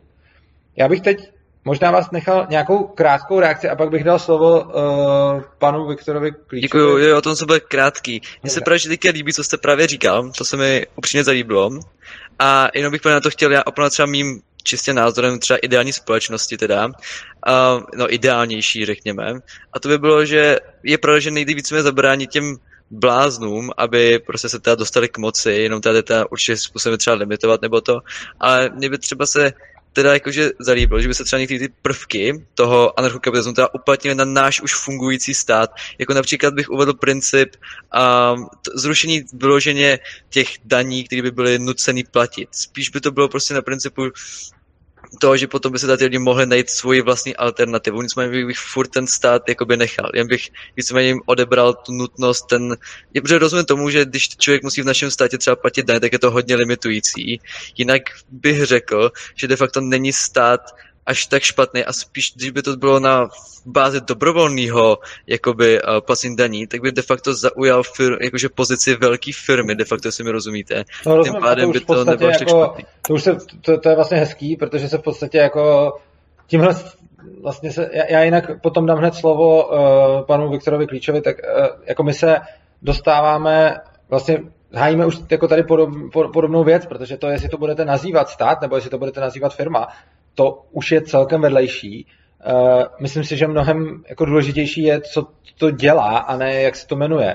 A prostě za předpokladu, že teda řeknete jako dobrý, já bych tady nechal stát, ale aby se mu dalo konkurovat a aby ty daně nebyly povinný, no to je vlastně to samé, co říkám já. Já mluvím o demonopolizaci státu. A prostě to, že by tady byla nějaká, jako, jak byste řekl, jako firma, která se teda bude jmenovat stát a která třeba vznikne z toho státu, který tady je, tak to je naprosto OK, protože ono to, to jako to, o čem já mluvím, není, že, že se to nesmí jmenovat stát, nebo že se to musí jmenovat firma, nebo jak se tomu říká. To, o čem já mluvím, je to, že by to neměl jako donuco, že by to neměl být donucovací aparát, který nutí ty lidi, ať už chtějí nebo nechtějí, aby tam, aby tam platili a aby využívali ty služby, aby jim umožňoval opt-out. A za předpokladu, že teda jako řeknete, že chcete upgradeovat stát tak, abyste udělal dobrovolný zdanění a abyste udělal možnost těm lidem, aby si teda vybrali, jestli chtějí nebo nechtějí, tak to je to samé, co chci já, akorát, že tomu říkám anarchokapitalismus a už bych tomu neříkal stát, ale to už je semantická debata a není, vlastně to, to není o tom, co to bude, ale jenom o tom, jak se to bude jmenovat, což je podle mě irrelevantní. A teď bych teda dal slovo, jmenujete se Klíč nebo eh, Klic, nebo jak, jak, jak se Klíč. Klíč, dobře, tak, tak uh, jestli chcete se na něco zeptat nebo nesouhlasit. Ne, já jsem jenom chtěl říct to, že vy jste, t- jenom tak krátce, vy jste tam mluvil o těch diktátorech a o tom, co se stalo v, těch, eh, v tom 20. století. Jsem jenom chtěl říct, že ono, hodně těch diktátorů se jako nedostalo k moci eh, přes státní aparát. Prostě oni se dostali k moci přes války a přes nějaký prostě vojenský skupiny a, a tím, že vlastně manipulovali s lidma vlastně. A tam jako nebyl nějaký jako to, že by se dostali nějak jako přes, přes stát prostě k té moci. Prostě většinou byla nějaká válka a oni se vlastně po tom, co ta válka skončila, prostě sebrali tu moc, jo. A tam jako nefungovalo něco jako prostě, eh, tam byl bordel jako v tom státě, když to tak řeknu. Že by jako bylo něco demokratického tam, nebo svým způsobem to bylo taky jako anarchie taková, i když si vezmeme prostě to Německo a toho Hitlera, ne? Jako no, opravdu... Vůbec, to, to, to, tohle je podle, jako, za prvý uh, si nemyslím, že uh, je, jako, to, co jste říkal, vy vlastně říkáte, byly tam nějaký války a, a oni byli třeba v armádě a nedostali se k moci přes stát. Tohle je podle mě, uh, jako, tam je podle mě logická chyba v tom, že ta armáda je státní složka a že jestliže teda oni využijou tu státní armádu k tomu, aby se dostali, jako to, to, co jsem já říkal, ten argument je, pokud řešíme, že jsou nějaký psychopati, kteří chtějí ve společnosti získat moc, tak si myslím, že když se o toho zcela, jako když to zcela zobecním, že je nevýhodná situace, aby uh, v té společnosti existovalo jedno centralizované místo k moci, protože to je přesně ideální místo, který může, kterýho se může zmocnit ten psychopat. A následně teda tí, skrze ty struktury uplatňuje tu svoji moc nad těma lidma. Oproti tomu společnost, kterou navrhuji já, která bude decentralizovaná, tam tomu psychopatovi nestačí uh, prostě uchvátit jedno místo koncentrované moci, ale má to jako o něco těžší. Tím neříkám, že to nelze, určitě to je, jak jsme se tady bavili před chvilkou, tak jako je, je to možný, může toho dosáhnout.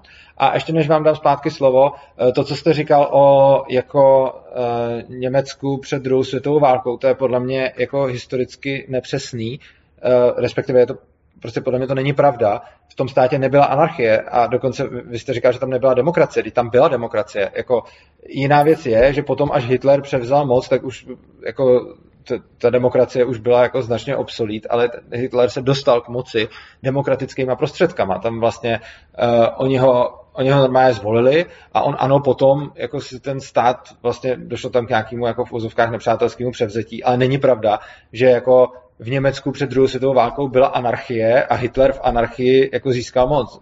V Německu před druhou světovou válkou byl demokratický stát a Hitlera ty lidi zvolili a on se potom dostal v zásadě jako standard, jako to, že potom už používal násilí jako k tomu, aby si tu moc upevnil, je pravda, ale on se vlastně v rámci demokratického systému dostal k moci.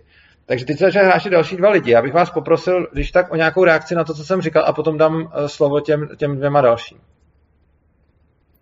Uh, tak já, jestli můžu, tak já chci říct jenom to, že souhlasím s Viktorem s tím, že to Německo je jako jeden zvláštní případ, protože po té válce jako hlavně ta Francie jim napařila ty velké sankce nebyli schopni se sami jako moc udržet, tím pádem nastaly ty obrovské nepokoje jako v té společnosti a ta náklonost k těm radikálním ideologiím. Ale tohle to já vůbec ne, nerozporuju. Já, já vůbec přece nerozporuju to, že v Německu uh, prostě po, po první světové válce se dostalo Německo do jako úplně extrémní situace, kdy prostě reparace byly naprosto přehraný. V Německu byla absolutní bída, ty lidi byli úplně zoufalí a prostě potom volili někoho, kdo jim řekl, že jim bude dobře. Uh, s tím já naprosto souhlasím ale bavíme se o tom, v rámci jakého systému se to stalo. Ten systém, který tam byl, nebyla anarchie, ten systém, který tam byl, byla demokracie. Jako prostě populismus je vlastně z hlediska teorie her výherní strategií demokracie. Prostě v momentě, kdy jste populista, tak to je to, jak vyhrát jako v úzovkách hru v demokracii. Prostě jak vyhrát volby v demokracii je populismus. Což je přesně to, co tam dělal ten Hitler uh, v těch 30. letech. A já neříkám, že on nepoužíval nějakým způsobem násilí a neříkám, že tam nebyl speciální případ, že vlastně se ocitnul jako že, že měl strašně příznivé podmínky pro to, aby tomu jeho radikalismu lidi uvěřili. S tím já vším jako souhlasím a to vám vůbec nerozporuju. Ale to, proti čemu já jsem se vymezoval, je, že tady zaznělo, že v tom Německu před tím, než Hitler se dostal k moci, byla anarchie a že to, to co já jsem původně říkal, je, že vlastně státní, že ten státní aparát je dobrý nástroj pro různý jako psychopaty, aby se dostávali k moci. A Hitler je podle mě toho dobrý příklad. Můžeme samozřejmě se bavit o těch důvodech a konkrétních věcech, jak se to tam stalo, ale, to, ale, ale došlo tam k tomu, že prostě se dostal k moci skrz jako demokratické volby a nějaký potom politický intriky, plus teda samozřejmě jako e, zapálení Reichstagu a podobně, ale prostě pořád to bylo v rámci jako demokratického režimu. No. OK, můžu, můžu jenom technickou k tomu? Eh, pokud se tady, jenom já vstoupím, nevím, co jste dělali, řešili předtím, ale vstoupím tady do tohle konkrétního problému, tak eh, pokud si budeme povídat o tom, že Hitler vyhrál nějakým způsobem populistickým volby v demokratickém systému, tak pokud i třeba uděláme decentralizovaný systém, eh, který bude fungovat na nějakých pravidlech, uvědomme si, že Hitler se u moci držel díky tomu, že porušil zákony, že zrušil zákony. A tím, že uděláme decentralizovaný malý systém, tak se tomu nevyhneme. To může udělat každý druhý populista, může začít v odporu, může zase ty decentralizované místa spojovat a tak každý takovýhle magor, který bude tak šikovný jako Hitler, tak dokáže úplně to samé. Jo. Tomu se prostě nevyhneme. V jakékoliv společnosti vždycky může začít být porušován zákon, může být porušován, můžou být porušovaný pravidla. Může si to někdo prostě předělat. Takže argumentovat jakoby státem, že stát nefunguje díky tomu, že prostě se dostali k moci tihleti diktátoři, tak to je vlastně Jo, to můžu úplně stejně Ale argumentovat. Takhle, to není, eh, takhle ta diskuse totiž neprobíhala. Já jsem říkal před chvilkou úplně přesně to, co jste říkal vy. Eh, já jsem, jako já jsem reagoval na to, že tady byla výtka k tomu, že v anarchokapitalistické společnosti by se mohli dostat k moci diktátoři. A já jsem říkal, že ve státní společnosti taky, takže vlastně přesně to, co říkáte vy. Ano, moci se můžou dostat prostě psychopati v decentralizované společnosti. A já jsem říkal, nelze tomu zabránit, ale zároveň jsem říkal, to není argument pro stát, protože ve, ve státní společnosti tomu taktéž nelze zabránit, protože prostě se děje ve lidské společnosti a myslím, že to nejde jako úplně odbourat, že prostě jsou tady nějaký psychopati, kteří touží pomoci a občas, když jim když se jim dobře sejdou okolnosti a když jsou dostatečně šikovní a když mají třeba nějakou dávku štěstí, tak se jim potom jako povede tu moc uchopit a lidi jako zotročit což se prostě stává a myslím si, že to není jako argument proti anarchokapitalismu, protože si myslím, že to že, že vlastně jako by ten stát v tom jako nějak nepomůže. Osobně si ještě myslím, že jako když se, když se jako od toho zcela oprostíme a řeknu to ze zcela jako obecné roviny, tak si myslím, že v té decentralizované společnosti musí udělat o jeden krok jako navíc, že musí napřed ty decentralizované struktury nějak sjednotit a centralizovat, zatímco v tom státu už má tu, tu moc centralizovanou. Ale jako okay, tohle to je nějaká ta... jako už jako, to už je spíš mm-hmm. jako technikálie, to, co spíš říkám, je, ať v anarchokapitalismu nebo ve státu se prostě nikdy nemůžeme vyhnout tomu, že prostě psychopati budou přebírat moc a budou terorizovat lidi. A jsem si jako naprosto jistý, že i když to tady teď naštěstí neděje, tak prostě nejde, nejde nadizajnovat takový systém, který zaručí, že se to tady nestane ani za prostě 10, 20, 50, 100 let. A jsem si jako naprosto jistý, že přijde od teď za nějakou dobu zase doba, kdy přijde k moci nějaký další jako Stalin nebo Hitler nebo Mao nebo někdo a že se tomu prostě jako nevyhneme, což je jako sice hrozně smutný a pesimistický, ale myslím si, že, že jako když se podíváme do historie, tak není jediný důvod si myslet, že by to tak nemuselo být. No tak eh, současný stát je hodně centralizovaný a proto já si myslím, že je cesta jako k decentralizaci je nutná. To je pravda, aby ten krok navíc ten blázen musel udělat i v tom decentralizovaném státě, aby nemohl tak rychle uchopit to centrum, to je třeba problém našeho státu, ale z druhé strany, jako když se podívám třeba na systém našeho státu, tak se jasně ukazuje, že ačkoliv jsme tady měli velmi silné populisty a pořád mají třeba v rámci voleb zisk 60%, tak ty, ten systém brzd a vlastně ten systém vlastně politický, který tady máme, který je nějak nastavený, tak vlastně ukázal při letošních volbách, že vlastně zbavil populisty moci. Jo? To znamená, v této chvíli já jako vidím, vidím jako možnost, že jako to úplně nefunkční není. Jo? Jako, a budu argumentovat přesně těma osmi letama, kdy tady prostě vládl pan Babiš, pak dokonce za pomoci komunistů, nebo občas SPDáků a dalších populistů sociálních demokratů, kteří opravdu se takhle chovali, a v této chvíli, ačkoliv ti to pořád získali většinu v hlasech, tak tu moc nebyli schopni uchopit. Jo? Takže, no. jakoby, takže jakoby, a beru to jako, že to je systém brzd a politický systém, který prostě tady je, který vlastně umožnil tomu, aby populisti momentálně nevyhnáli. Jo? No, takže jako, Osobně bych jenom, to, jako, to je spíš jako taková možná semantická vložka, já si myslím, že populisti vyhráli jenom jiný a asi ne tak hrozný jako ty, jako ty předchozí. Uh, každopádně uh, souhlasím s tím, že nějakým způsobem tady prostě něco zafungovalo, ale myslím si, že to není jako Není to důkaz toho, že to zafunguje příště. Myslím si, že to zafungovalo, jako myslím si, že kdyby tady byl stav, jaký byl prostě v Německu v roku 1930, jako tady lidi mají prostě co jíst, mají se tady dobře, uh, jako mají v zásadě práci, prostě ne, jako není ta společnost v nějakém hrozném stavu. Jo? Jako nic šíleného se tady neděje. A i tak, vlastně tomu systému trvalo relativně dlouho, než se těch jako echt populistů nějakým způsobem jako zbavil. Osobně si myslím, že za předpokladu, že, že by tady jako netroufám si tvrdit, jak by, co by kdyby, ale prostě rozhodně bych řekl, že kdyby tady byla taková situace, jaká byla v roce 1930 v Německu, že by ty brzdy vůbec zafungovat nemusely prostě protože stejně i ty fungovaly docela těsně. Jinak já bych ještě uh, chtěl dát uh, slovo, protože jsme se bavili jako s panem Klíčem, tak bych mu chtěl dát jako slovo, aby mi, jako, jestli chce zareagovat na to, co jsem říkal, a potom se uh, hlásil Karol Krizán, Křižán, nebo... Takže pan... No jako jen jsem chtěl říct, že vy říkáte, že ve státě jako se rodí psychopati, nebo prostě se tam dostávají k moci. To mě pak přijde, že právě v takových těch jako anarchismech a v těchto těch režimech by se jich dostalo snad o 10 tisíc víc jako k moci. Že naopak by byly jako menší, byly by tak jako rozdrolenější, když to tak řeknu. A dokázali by uzurpovat třeba daleko, velký, daleko větší množství lidí. Že ono, když to tak vemem, tak třeba nějaký takový režimy, kde jako kdysi nebyly státy, nefungoval tam jako žádný řád ani stát, tak to právě, že dávalo půdu pro, eh, pro daleko víc psychopatů, než takový ty státy, A než pro ty o jakých státy. režimech třeba mluvíte, protože já když, si, já když si právě nacházím nějaký historický eh, re- režimy, ve kterých ten stát eh, jako nebyl, tak neříkám, že to tam bylo nějaký ideální, ale když se podívám prostě na, já nevím, eh, středověký Island nebo eh, prostě na nějaký, jako, no, tam je to takový pochybný, nějaký to Irsko, eh, případně třeba nějaký ty Spojené státy v době kolonizace a podobně, kde, kde teda ty režimy se dají přirovnat k něčemu, že je to spíš anarchie než stát. Samozřejmě se můžeme bavit o tom, jak moc co. Eh, tak já to tam jako nevidím. Čili když mi říkáte, že eh, jako historicky se ukazuje, že místa, kde byly anarchie, dali daleko větší prostor psychopatům, tak mi dejte nějaký příklad, eh, o, če, o čem mluvíte, protože třeba jako ono těch historických, anarchi, historických anarchií za stolik nebylo, já se jima docela zabývám vzhledem k tomu, co to a nepřiš, nepřijde mi, že to je tak, jak říkáte, ale pokud máte nějaký příklad, o kterém nevím, tak za něj budu rád. Já to jako nemyslím jako přímo anarchie, jako že by ten stát měl jako v názvu, že systém jako politické anarchie. A to myslím jako, To já taky Jako- jako... ne. Těch, který jsem uváděl, nebyly jako, že by se tak jmenovali. To, to, to já jako mluvím. Že tak fungujou, no, fakticky, že jako- tak fungovali jako.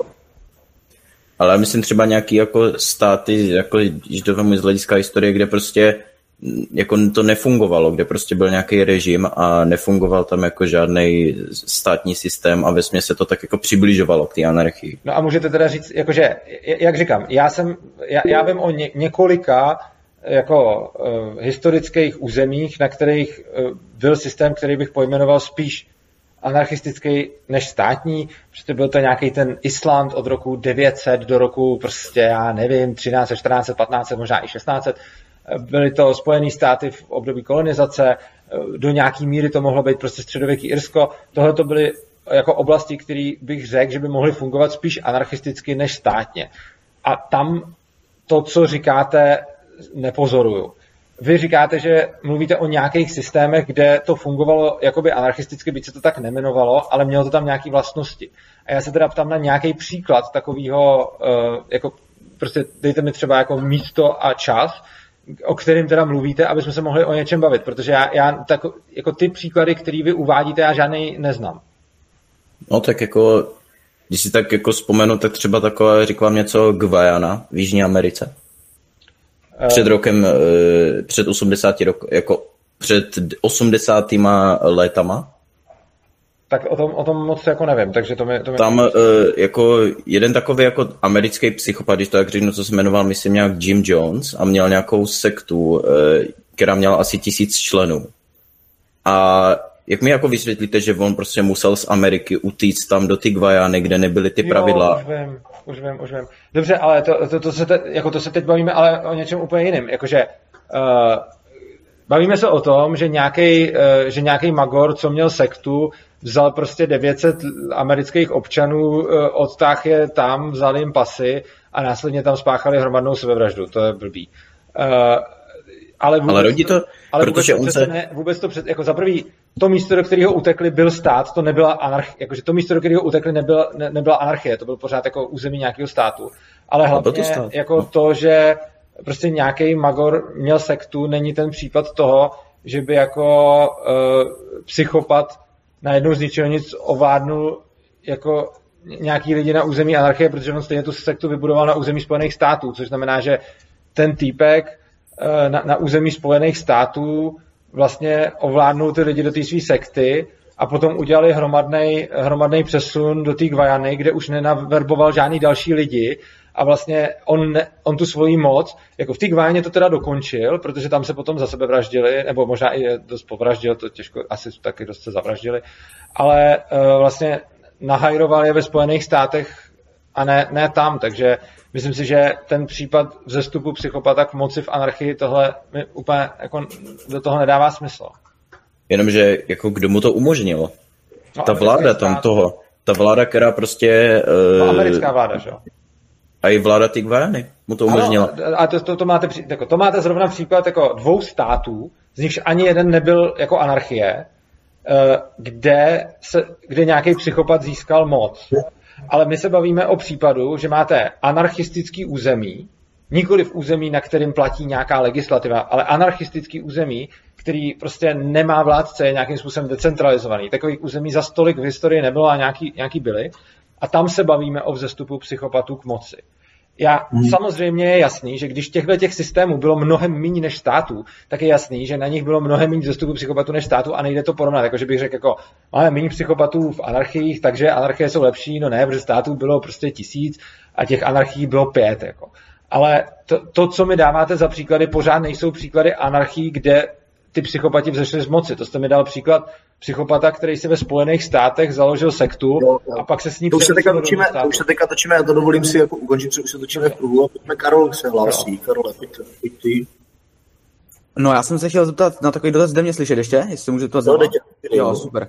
O, tak já jsem se chtěl zeptat, o, vlastně jak by v nestátní společnosti o, vypadaly vlastně třeba například o vztahy mezi třeba rodiči a dětmi, kdy vlastně v téhle společnosti nyní jako děti přebírají vlastně práva, teda rodiče práv vlastně přebírají jako práva vlastně těch dětí. Jak by to jako vlastně vypadalo v té společnosti jako nestátní, kde není vlastně autorita, která by upravovala jako do jakého věku třeba ty práva přebírají, nebo do jaké míry ty práva přebírají a tak podobně. Děkuji.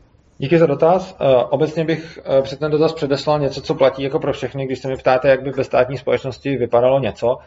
Eh, ta bezstátní společnost, která je vlastně volnotržní, tak ona nejde úplně dost dobře jako predikovat. Kdyby šlo predikovat ten volný trh, co přesně udělá, tak by ho šlo centrálně naplánovat, což, což nejde. Ale samozřejmě vám dám nějaký svůj jako odhad, ale je potřeba to brát, že jsou to nějaké moje odhady a že prostě nikdy nelze říct, jako takhle by to na jistotu bylo, protože prostě to, to, to, to jako nikdo říct nedokáže. Nicméně a u některých otázek se dá odpovědět docela dobře, protože tam je ta odpověď celkem i na snadě, jakože ku příkladu, když se ptáme na to, jak tady bylo, jako co by udělal zaměstnanec bezpečnostní agentury, kdyby někdo přepadal někoho před ním na ulici, tak tam je to ekonomicky celkem jasný. Vaše otázka je výrazně jako komplikovanější, což znamená, že jako na ní nedokážu odpovědět jako s jistotou. Eh, na druhou stranu, myslím si, že eh, anarchokapitalismu by to bylo podobné jako tady, ale šlo by se to v tom smyslu, že by ta hranice eh, nebyla věková, ale byla by dána, byla by jako ekonomická, což znamená, že v momentě, kdy, si to, kdy se to dítě jako postaví na vlastní nohy, tak vlastně přebere tu zodpovědnost jako z ekonomického jako slova smyslu, což znamená, že když někdo se jako začne v 15 letech vydělávat, tak vlastně tím pádem se o sebe postará a ty rodiče nad ním ztrácí jakoby tu moc nebo kontrolu nebo cokoliv. A když si někdo začne vydělávat jako v 25 a je doma, tak prostě bude žít podle pravidel rodičů do 25. Čili jako, že tam nemáte nějakou jako hranici plnoletosti, že se řekne, jako když je vám 18, tak jste dospělý, a umím si představit, že daleko spíš jako ta hranice dospělosti je, když se o sebe staráte, tak jste dospělý a že vlastně to není, podle mě by to nebylo až tak dáno věkem, ale bylo by to dáno tím, jestli jste ekonomicky závislý na někom, anebo jestli jste ekonomicky samostatný. Což by klidně jako u řady lidí mohla být hranice 18 let, u některých by to bylo díl, u některých by to bylo dřív. Jo, tak děkuju. Já jsem si jenom ještě mi tam trošku nesedí úplně to, že vlastně v tu chvíli, kdy ti rodiče mají vlastně tu kontrolu nad tím dítětem, tak co jim jako brání, o, vlastně jim zabránit tomu, aby získali tu vlastně ekonomickou jejich nezávislost, aby právě nemuseli být pod tou kontrolou těch rodičů. Že takhle by vlastně to dítě jako nemuselo mít možnost se jako, když vlastně ti rodiče jako rozhodují za něj, tak by nemuselo mít právě možnost se dostat do situace, kde ono může jako rozhodovat za sebe. No tak uh, oni jako nerozhodují za něj jako kompletně, prostě když to dítě bude chtít jít jako do práce a živit se samo, tak půjde do práce a bude se živit jako samo. Oni jako mu to jako nebo, nebo já jako, možná tomu úplně, jako, možná, mož, jako nejsem si jistý, jestli jsem ten dotaz pochopil, ale prostě přijde mi jako, že když někdo žije teda s rodičema a teď mu to nevyhovuje a je mu prostě 15, tak jde někam a půjde prostě na nějakou brigádu a pokud mu ta brigáda zaplatí prostě postel na ubytovně nebo prostě nějak, nějakou garzonku s kámošem nebo prostě cokoliv, tak jako je najednou samostatný a ty rodiče už mu do toho nemají co mluvit. Ale nevím, jestli jsem ten váš dotaz jako dobře pochopil, takže pokud jsem odpověděl na něco jiného, tak mi to prosím ještě upřesněte. Jo, děkuji, já jsem akorát špatně pochopil vaši odpověď. No. Děkuji za odpověď, asi to takhle dává smysl. Nevím, jestli s tím úplně souhlasím, ale dává to smysl a přijde mi to jako možnost nějaká, která by mohla být jako fungující. Děkuji. Já bych jenom ještě, než se někdo další bude hlásit, což samozřejmě můžete, k tomu dodal, mně přijde ohledně těch dětí, jako zrovna třeba vzdělávání a podobně je asi moje nejsilnější téma, o kterým se zabývám, kterým se zabývám nejvíc.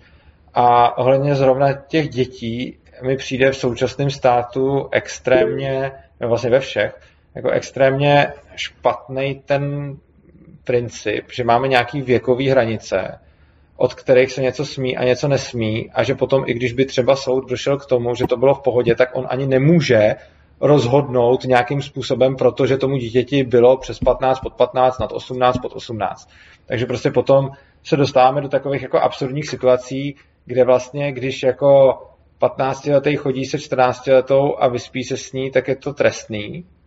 A teď i když ten soudce u toho soudu by jako teda jako by viděl, že ona to chtěla a on to chtěl a nikdo s ním neměl jako žádný problém a, a prostě jako nic se nestalo, tak stejně ani nemůže rozhodnout jako a říct jako hele, jako ty seš nevinný prostě. A tohle, jako tenhle ten princip mi přijde strašně nešťastný i z mnoha jako jiných věcí, kdy potom jako máme nějaký věkový hranice na jako spoustu právních úkonů, který můžeme a, a, a nemůžeme dělat, protože pak se dostáváme do různých paradoxů, že prostě uh, někdo začne, pod... já jsem měl třeba spolužáka, který byl strašně šikovný podnikatel, byl někde jako i ve Forbesu a podobně a prostě on, když začínal podnikat, tak musel mít napsanou svoji firmu na svého otce, protože i když jako vydělával miliony a zaměstnával lidi, tak prostě z hlediska jako práva to, to nemohl sám vlastnit. Takže prostě mně přijde, že je jako hrozně špatně, že jsou daný nějaký věkový hranice, přes který ani ten soud nemůže rozhodnout, že že jako je to v pohodě. Přičemž jako neříkám, že bych úplně zavrhoval to, že, že prostě společnost má vnímá nějakou věkovou hranici, nemusí být napsaná zrovna nutně jako takhle v zákoně, ale že prostě i kdyby třeba v tom státu byla v tom zákoně věková hranice, která by byla orientační, v tom smyslu, že teda když jako máme třeba, já nevím, nějaký ten sex od 15 let, tak aby to byla orientační hranice ve smyslu, že prostě jasně, když k soudu přijde jako e, případ toho, že 40-letý znásilní pětiletou, tak je to blbý, ale když potom 15-letý má sex se 14-letou, tak aby ten soudce mohl říct, hele, tohle je v poho prostě, protože to oba chtěl. A myslím, že ty, myslím, že ty striktní věkové hranice jsou jako extrémně škodlivý. Což není nutně jako argument pro ANCAP, je to podle mě jako špatně nastavený v tom právním řádu a umím si představit, že i jako v současném právním řádu by to šlo nastavit jako mnohem líp. Už třeba jenom tím, že by se tam dal rozptyl, že by tam nemusel být jako daný fixní věk, ale že by tam mohl být prostě rozptyl, že jako nad 15 je to vždycky v pohodě, od 13 do 15 o tom rozhoduje soudce a po 13 je to blbě. Třeba, jo, jako to, to jsem jako teď jako typnul. A přijde mi, že tohle je prostě špatně udělané.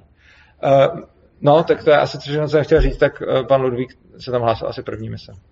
Jo, jo, já bych jenom ještě se vrátil k těm historickým příkladům, protože já si myslím, že jako vlastně nikdy anarchie jako dost dobře nefungovala, jo, prostě v historii, protože vlastně anarchie je něco, co jde vlastně přesně proti uh, vývoji ve všech dějných případech, že vlastně na začátku nějaké společnosti je ta společnost vlastně atomizovaná a je rodová a ve chvíli, kdy přeroste tady tuhle svou atomizaci, tak se okamžitě stává společností s nějakými pravidly a ať už je to teokratická společnost, na které to jako začíná na začátku, nebo ať je to časem prostě nějaká ekonomická společnost, tak vždycky si vytváří pravidla a ty ve velmi rychlém sledu potom běží do nějakého protostátu a později jako z městského státu a tady tak dochází k tomu spíš sjednocování do těch větších států a prostě, prostě historicky, historicky vždycky to směřuje smíš směrem k tomu státu, než by to směřovalo opačně. Jo?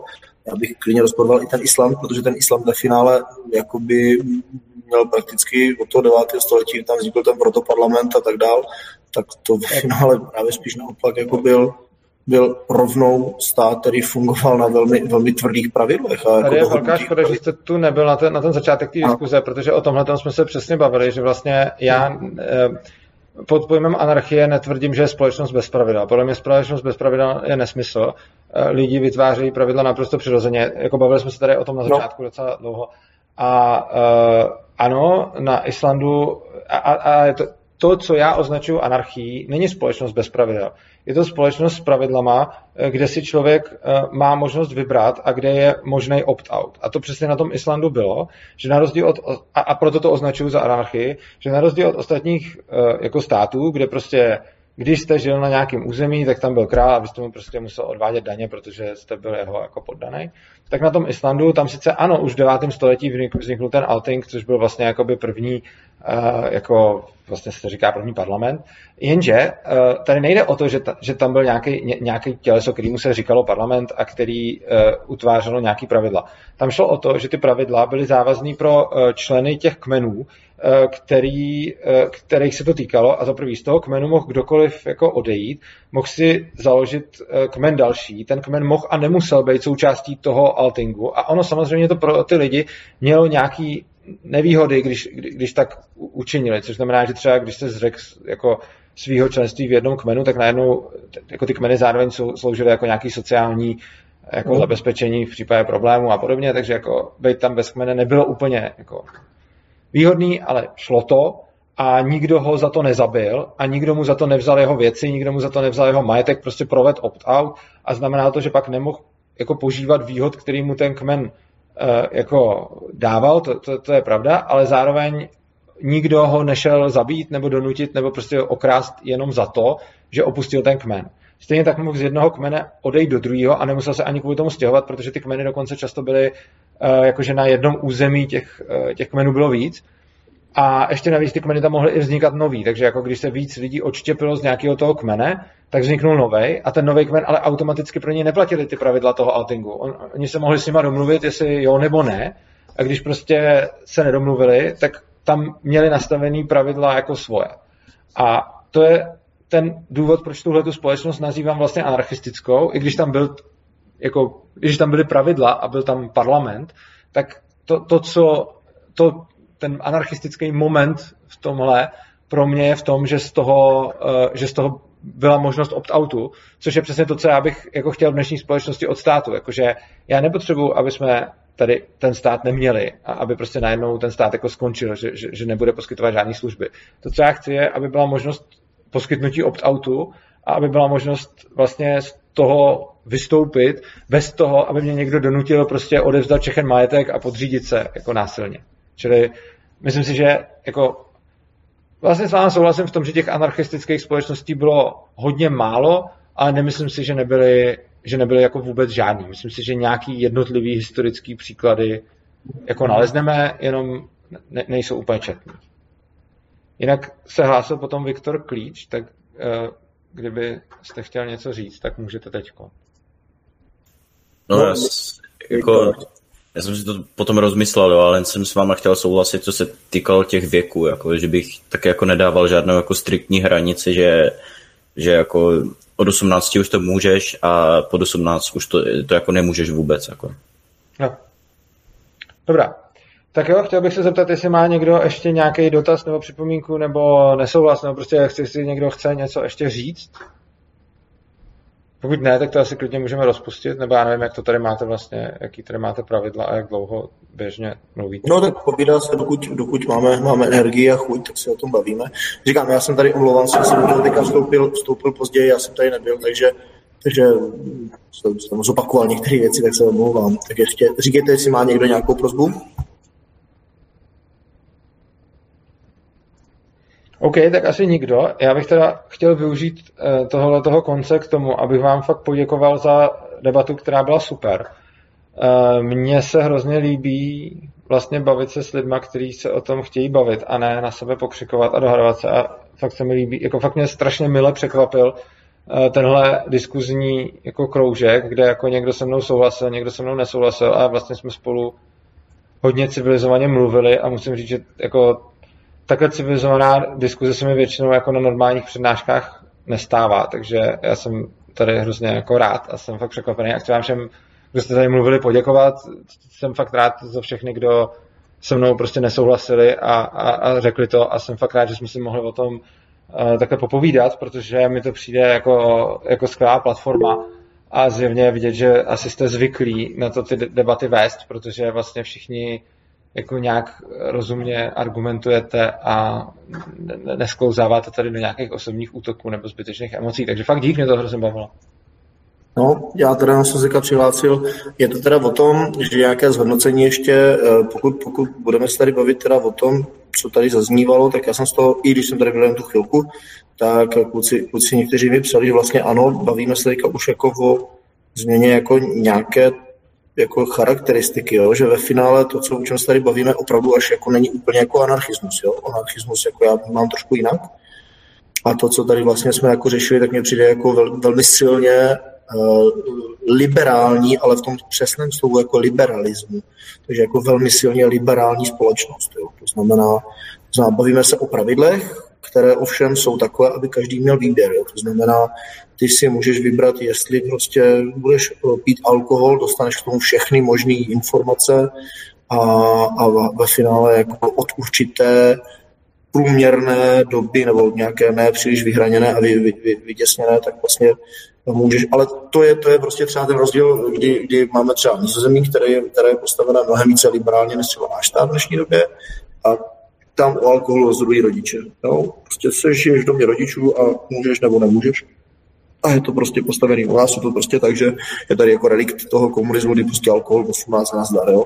Neřešíme, neřešíme jako, už jenom třeba i Rakousko se posunulo díky tomu liberalismu mnohem dál, že prostě řekne, OK, od 16 dáme alkohol a víno, jakože pivo, víno a od 18 pak tvrdý alkohol. Jo? Takže to je, to, je, to je vlastně spíš o tom liberalismu, kdy vlastně to posouváme níž a dáváme lidem možnost vybrat. Ti, kteří jsou dospělí, tak ti můžou si vybírat, ti, kteří eh, jsou děti, tak řeší to s těmi, s těmi rodičemi a ve chvíli se cítí být jakoby dospělí, tak se můžou vyvázat z toho a, a jdou dál. Jo. A je to vlastně cítit na nás, kdy my jsme jako zvyklí před 30 rokama tady mít jako velmi tvrdý státní direktní systém a za 30 let jako ty zákony pořád nějak jako ještě a ta společnost v nás je pořád jako velice tvrdě, tvrdě jako sešněrována.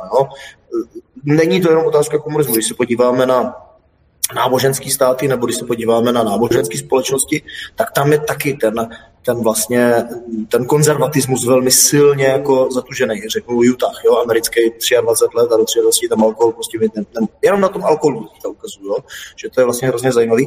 A to, co já jsem tady tak nějak vypochop, vypochopil, tak by se nám jako líbilo vlastně, aby ten liberalismus byl tak trošku jakoby nad tím státem, nad tím, nad tím direktivním státem, který jako Jo, což, což jakoby mně zase nepřijde úplně špatný. Já, já třeba, my jsme to s Karlem už řešili, že my jsme měli, Karle, eh, takovou pěknou diskusi o tom, co s těma věcima, které chrání momentálně ten stát, a které by vlastně v tom totálně liberálním mohly být jako problém.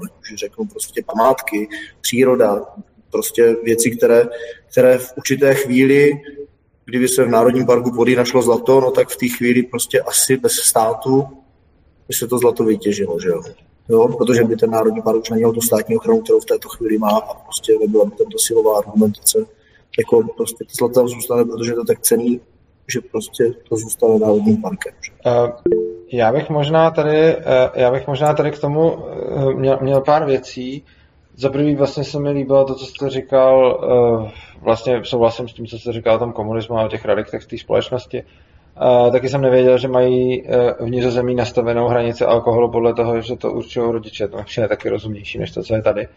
Uh, každopádně bych se možná chtěl uh, jako ohradit proti tomu, nebo takhle, každý si samozřejmě může definovat uh, pojmy jak chce, takže pokud vy pod slovem anarchie vnímáte společnost bez jakýchkoliv pravidel, tak jako klidně.